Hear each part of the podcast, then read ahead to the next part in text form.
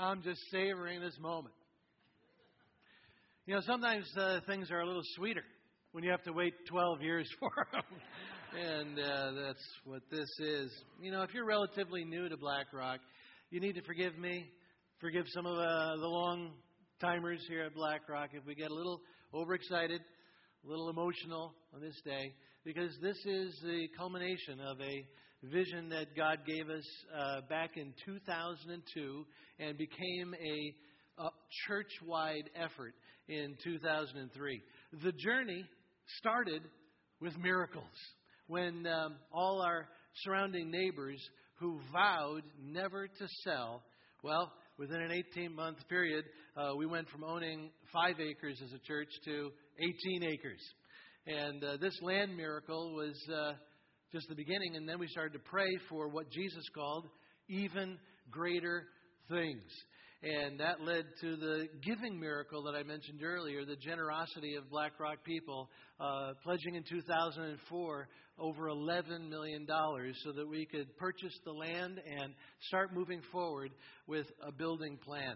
So we hired the, the best experts uh, to make sure that we were submitting a building plan that would be good for the town of Fairfield, good for the environment, and uh, good for us because it would allow us to continue worshiping in our building while we constructed the new one. Uh, so we submitted our plan to the town of Fairfield in 2005, and then bam! uh, suddenly, our neighbors, new neighbors, because we uh, they were now against our newly purchased uh, property. Well, they banded together uh, and. Uh, uh, they were against our project. They labeled it anti environmental. They orchestrated a massive uh, media campaign and hired a lawyer. Uh, so in 2005 and 2006, uh, BlackRock was front page news from the Connecticut Post to the New York Times. And uh, let me show you some of the headlines of articles that were written by Connecticut Post writer Andy Brophy. Uh, church plan draws a crowd. You know, many of the headlines uh, had to do with the fact that our public hearings became sold out events. Uh, this headline uh, Turnout cancels the church meeting. This, the hearings uh, for our project uh, drew so many of our supporters from inside the church and outside that the fire marshal had to close down the meetings and reschedule them to bigger and bigger venues. Here's an article that reminds us of the uh, protest signs that were put up up and down the uh, streets in Fairfield. And finally, here's a headline that sums up kind of the feeling in town for quite a long time. It's an article entitled Holy War. You know, it, it might have been a holy war, but I am so pleased to tell you that the people of BlackRock were not combatants. Uh, I'm so pleased to tell you that in the face of mad neighbors and misinformed protesters, the people of BlackRock were always kind and loving and winsome and wise in person, in print, and on TV. And as I mentioned, that uh, the reporter who wrote the articles about BlackRock was a Connecticut Post reporter named Andy Brophy. And while covering the controversy, Andy uh, met BlackRock people. And then in the years following the coverage, Andy says that God led him to BlackRock to start a relationship with Jesus. And now Andy is part of the BlackRock family and a dedicated follower of Jesus. And uh, many of you know Bob Niedermeyer and uh, how he was a key leader in the neighborhood association that had many opposers to our project. But God led Bob to uh, come to BlackRock and led Bob to a new relationship here with Jesus. And now he's one of the key leaders here at BlackRock. Uh, Bob. Bob Niedermeyer and uh, Andy Brophy are both over here. Would you guys just stand for a moment because I think this is kind of a.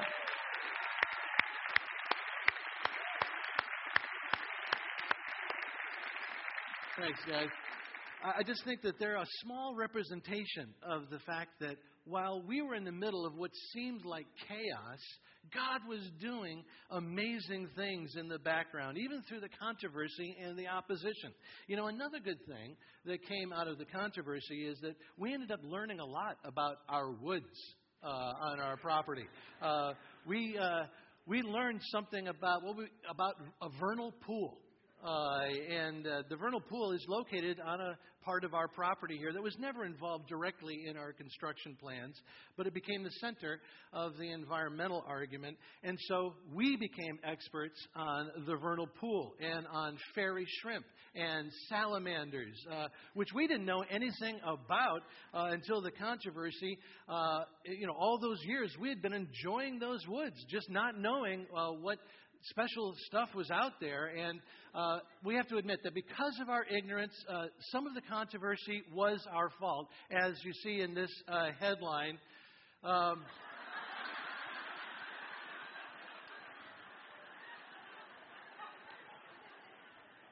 I believe these are the three fairy shrimp that everybody was talking about all those years.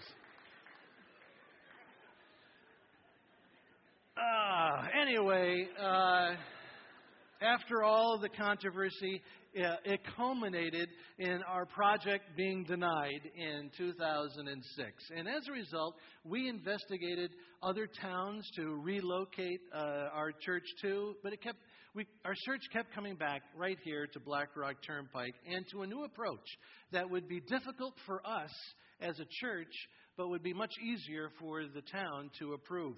The plan would be difficult for us because it would require us to destroy our current facility and move into temporary facilities for 20 months. And the new plan necessitated us to raise the necessary funds in the midst of the worst recession that this area has ever seen. People outside BlackRock said, This is impossible. But the impossible became possible because we follow a Savior who specializes in miracles. And because we are a body and not a building, we're a body that is committed to doing whatever is necessary to shine brighter for Jesus with God's love in this community. And this commitment led to what we called the Lighthouse Project in 2010, which is built around the words of Jesus in Matthew chapter 5, verse 16. Let your light shine before others that they may see your good deeds and glorify your Father in heaven. And as I mentioned, these words form the basis of our dedication plaque that will be out in our Welcome Center. And they form the basis for eight dedicatory statements that we'll all voice together in unison in just a few moments. And I want to go over those eight dedicatory statements right now so that you can speak them from the heart because, you know, we're not just dedicating a building today, we're dedicating ourselves to God. Which leads now to the first phrase in our dedication statement. We dedicate ourselves and this building to the glory of God. Jesus says, Let your light so shine before others that they may glorify your Father in heaven. So, in the front of our, our building, there will be a cornerstone, and the cornerstone will bear three Latin words Soli Deo Gloria.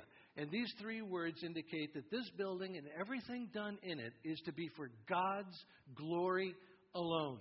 So, we declare that this building is for God's glory.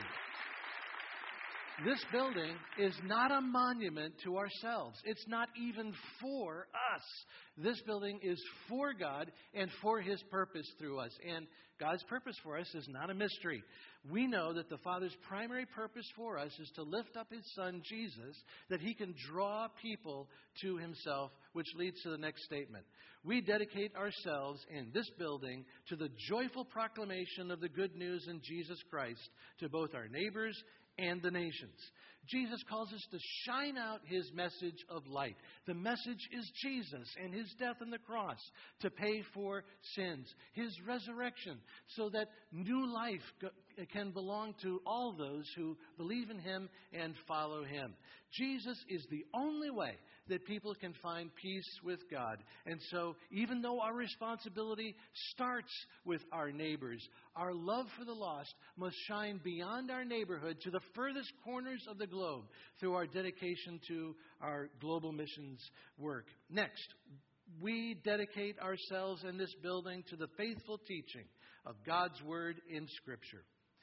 When at uh, the end of Matthew, Jesus calls his people, that's us, to bring the gospel to all people, he also adds these words Teach them everything I have commanded you.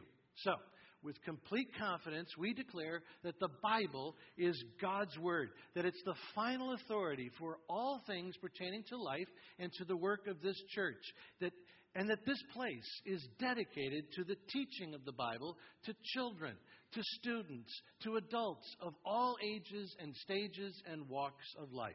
Next, we dedicate ourselves and this building to the wholehearted worship of God and to prayer in Jesus' name. This place is dedicated to the relationship with God that is made possible by what Jesus did on the cross for us. Every time we gather in this place, we celebrate the relationship with God. That is a two way relationship. As we gather to worship and pray, we both express our hearts to God, and then God speaks to us and leads us and empowers us through His Holy Spirit to fulfill the declarations that we're making today. Next, we dedicate ourselves and this building to the ongoing discipleship of believers marked with Christ like love and truth. Jesus is the light of the world. And so when he calls us to shine, he's calling us to reflect, to reflect the brilliance of his character, his extraordinary character in our ordinary lives. And with this in mind, we declare that this is not only a place to hear God's word, this is a place where we commit to apply God's word with life transformation through the power of the Holy Spirit. Next, we dedicate ourselves and this building to the spiritual growth of both our body and the greater kingdom of God. We have already declared that this building is for God. And that means that we cannot be selfish about this place, but we commit to share it with God's people uh, of other like minded churches and ministries so that our building builds the kingdom of God so that we can be an encouragement to uh, this area towards spiritual awakening for God's glory. Next, we dedicate ourselves in this building to the lost who need Jesus, that countless souls will find him here through our compassionate words and deeds. Jesus says, Let your light shine that you may glorify your Father in heaven. And it's so meaningful that we dedicate this building on Father's Day because Jesus teaches us that God is a Father who eagerly looks to the horizon for even one lost child to come home to Him. And so we dedicate this building to our Father who loves lost people like us and then makes us his children, and then sends us out to help more and more and more people find their way home to his Father's love. Finally, we dedicate ourselves and this building to our church wide purpose to love God, love people, and serve our world. Until the glorious return of our Lord and Savior, Jesus Christ. And now, please stand. In a moment, I would like us to, in unison, uh, declare these eight statements as our dedication to God. But before we declare together, I would like to give you a moment to take a deep breath and personalize. Personalize this moment with God. This is a holy moment between you and God. It is a corporate act that we're participating in, but it is only as meaningful as you personally commit to dedicate in this way. So, right now, would you just take a moment, take a moment in quiet before God?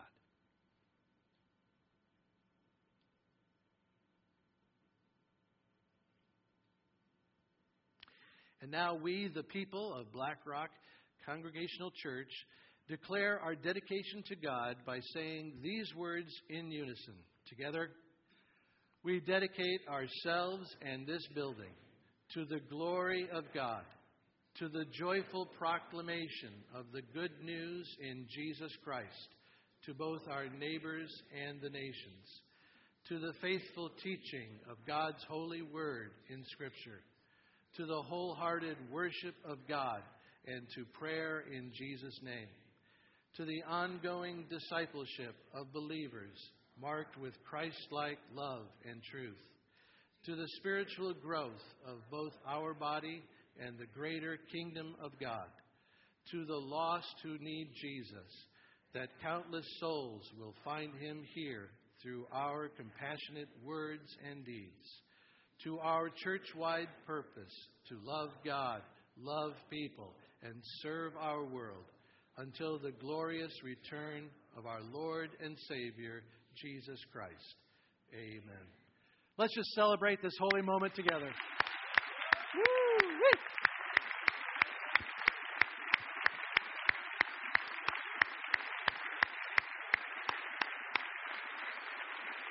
Just allow yourself to kind of freeze frame this moment because someday somebody's going to ask you about this moment, and uh, it's a special moment that you're going to want to remember.